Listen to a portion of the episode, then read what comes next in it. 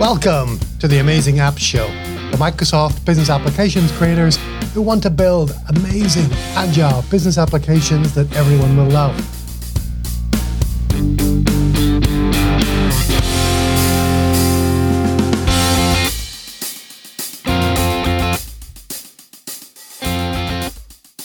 My goal in this show is to help you slash your project budgets, reduce your delivery timelines, mitigate technical risks, and create amazing, agile Microsoft Dynamics 365 and Power Platform applications. Hi, I'm Neil Benson. I've been a Microsoft MVP for business applications since 2010 and a certified professional Scrum Master and product owner that's been using the Scrum framework to build business applications since around 2008. On this show, we're going to be looking at the new Scrum Guide, the 2020 version of the Scrum Guide. I want to give a quick shout out to one of my students, Tracy Hudson, who is now the Scrum Master at Relevant CRM in North Carolina. Tracy joined the ultimate edition of my Scrum for Microsoft Business Apps course, so that included her um, professional Scrum Master certification assessment fee and some private coaching. And in our private coaching call, Tracy asked some really great questions drilling down into the values and the philosophy of Scrum. I know in her heart she really gets it and she's going to be an amazing Scrum Master for her teams.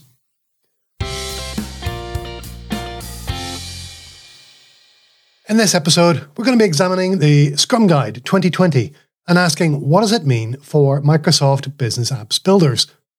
On the 18th of November, just a couple of weeks ago, Jeff Sutherland and Ken Schwaber published a new iteration of the Scrum Guide they're the originators, and they update it every couple of years. In this episode, I'll be summarizing the changes to the Scrum Guide and analyzing what it means for Dynamics 365 and Power Platform builders who have adopted the Scrum framework to help them build complex business applications. First of all, if you're new to Scrum or new to the show, what's it all about? So Scrum started in 1995 as a software development framework devised by Jeff and Ken, who were two of the signatories of the Agile Manifesto. The Agile Manifesto is a philosophy for a lightweight approach to software development created in 2001. So Scrum predates Agile software development by a couple of years. Scrum was encapsulated in a document called the Scrum Guide, published originally in around 2020, and it's today published under an open license, which has been revised several times culminating in the most recent version, Scrum Guide 2020. The last update was a few years ago in 2017. In recent versions, Scrum has slowly been throwing off its history as a software development framework.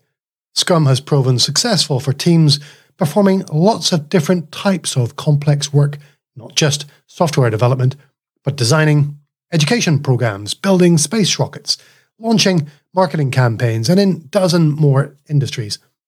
The Scrum Guide 2020 has finally broken free of software development and now defines Scrum as a lightweight framework that helps people, teams, and organizations generate value through adaptive solutions for complex problems. It doesn't matter whether your product, like ours, is a business application or a service, such as an educational program, a physical product like a rocket ship, or an intangible product like a marketing campaign. If it's not possible to know all the requirements or all the details of the solution that will satisfy those requirements at the outset, then your work could be described as complex and Scrum can help you build a solution. If you're building a simple application, like, I don't know, uh, an individual Power Automate flow or a personal Canvas app in Power Apps, or delivering a Dynamics 365 Business Central application that's based on an industry template, then perhaps your work is simple. It can probably be done by a couple of people in a couple of days or weeks. That's straightforward work and it doesn't warrant a framework like Scrum. But if your business applications team is using Scrum today, or you're Scrum curious and considering evaluating the Scrum framework, that Neil Benson keeps saying can slash your project budgets, shrink your delivery timelines, mitigate technical risks, and cause you to have a lot more fun building business applications that everyone will love. What does this new version of the Scrum Guide mean for your team, for your organization, and for your application's users? First of all, I don't think that much will change if you're currently practicing Scrum. You're already inspecting and adapting your application of the Scrum framework to your working practices, and you should continue to do that. I'm going to focus on the top five changes that I think you need to know about if you're a business applications team. Let's run through the top five quickly. Number one, Scrum Guide 2020 is less strict and less about software. Number two, there's one team, uh, except when there's multiple teams. Number three, commitments are clarified. Number four, there's no more roles. And number five, there's some clarification around increments. Number one, Scrum is less strict and less about software. In the previous version, there was still a little bit of prescriptive guidance for how to apply Scrum. For example, what questions to ask at your daily Scrum. I never liked those questions, and my teams haven't used them for years, so I'm pretty glad they're gone. Scrum doesn't need to have at least three people anymore, and almost all of the rules around cancelling a sprint are gone. There's still some structure to Scrum.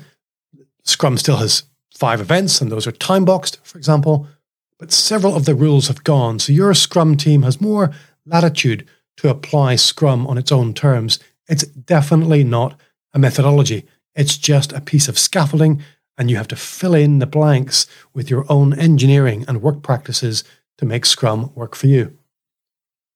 Gone from the Scrum Guide are the last mentions of software development. There's no more mentions of product versions, of testing, architecture, operations, business analysis, or releases. Even requirements and estimates have gone. What the heck? Developers still have a place.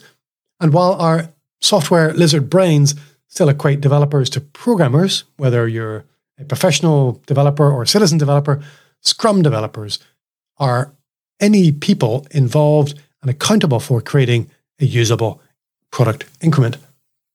In our world, Scrum developers will still continue to mean analysts, architects, programmers, system administrators, and testers. But outside of business applications, outside of software, Scrum developers could be marketers, educators, policy specialists, rocket scientists, or anyone else building the product or service. Second change for me is the focus on one team, except when there are multiple teams. In the 2020 Scrum Guide, there's no more development team. Scrum team now has one product owner, one Scrum Master, and developers. There's no team within the team. Now the Scrum team as a whole is accountable for creating value. And I think this one is a great change for our community, especially for Scrum teams where the product owner is a Microsoft customer and the developers work for a Microsoft partner. Procurement policies and contractual arrangements can sometimes pit partners against customers, but Scrum brings us together and holds us jointly liable for the success of our application. There's no more development team within the Scrum team, there's just the team.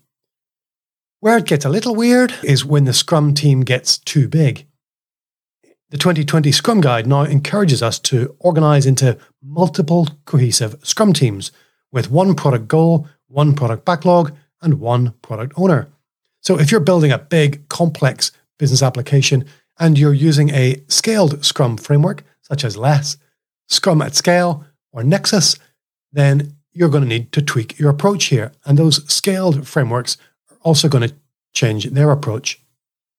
The third big change for me is the clarification of commitments. New for the 2020 Scrum Guide is a product goal. The product goal is a long term objective for the Scrum team help them with planning, and it guides their decision making, especially when they have to make trade offs. In my story maps training, I've been calling this the product vision. I'll be updating that to product goal and incorporating that into my Scrum training. The 2020 Scrum Guide now clarifies the commitments for each of the framework's artifacts. The product backlog, its commitment is the sprint goal. The sprint backlog's commitment is the sprint goal, and the increments commitment is the definition of done. I really like that. Nice and clear. Each artifact now has its own commitment. Number four, no more roles.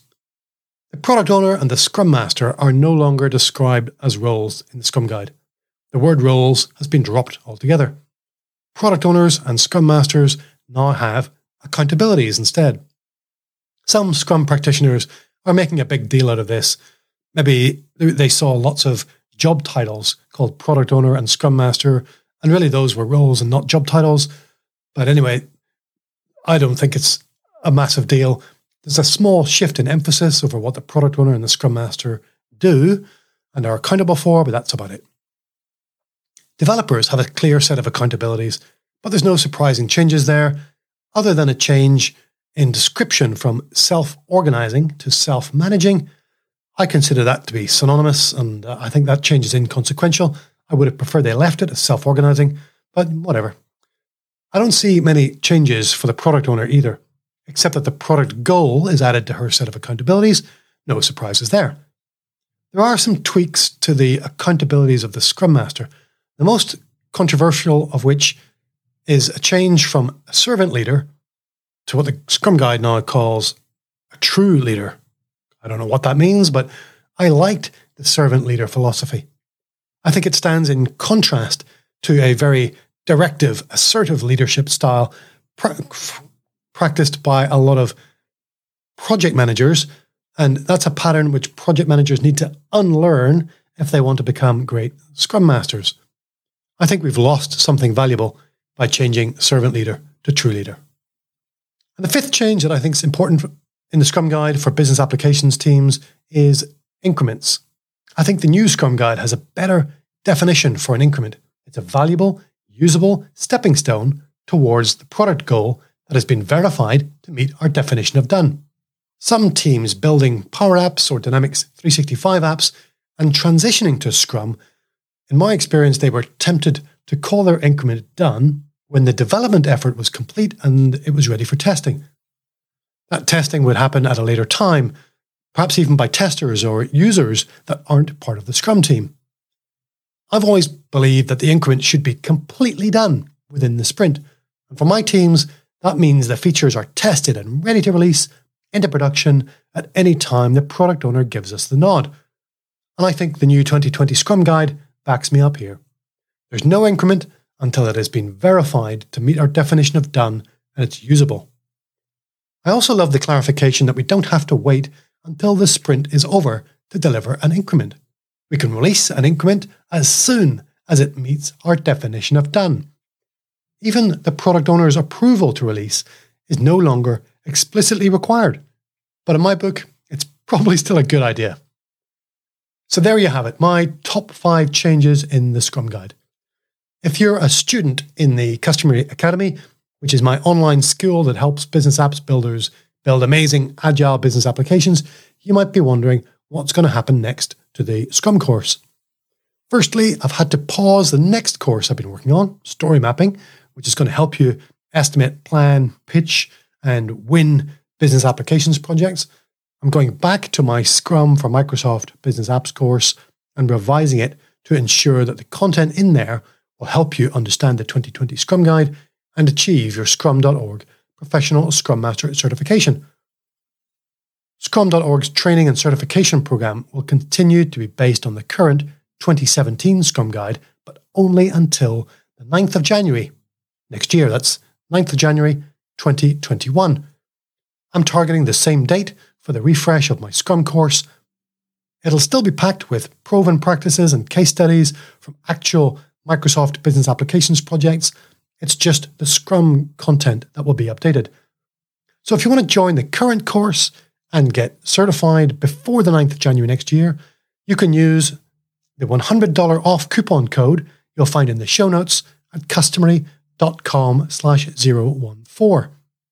Just a little thank you to all the amazing applications podcast listeners like you that make the show worthwhile. Certifications with scrum.org don't expire, so now is a great time to achieve your PSM certification. You'll automatically get access to the 2020 version of the course as soon as it's available early next year as well. I'd love to know what you think of the 2020 Scrum Guide. Which changes do you think will have the most impact on your Power Platform or Dynamics 365 teams? Visit the Amazing Applications page on LinkedIn and let me know in the comments for this episode. You'll find show notes for this episode at customery.com slash 014.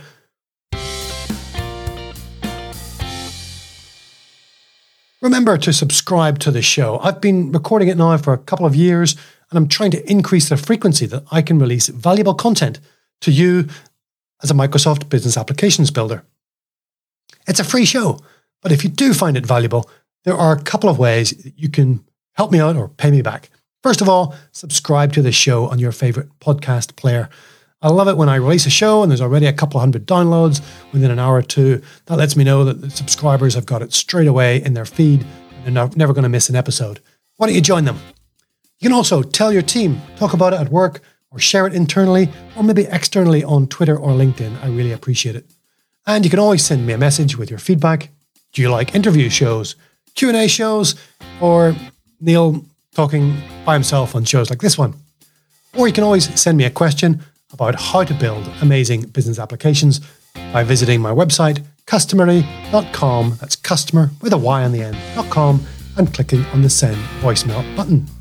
There's more Q&A episodes coming up over the next few weeks before we get back to doing some interview shows. Until then, keep sprinting. Bye for now.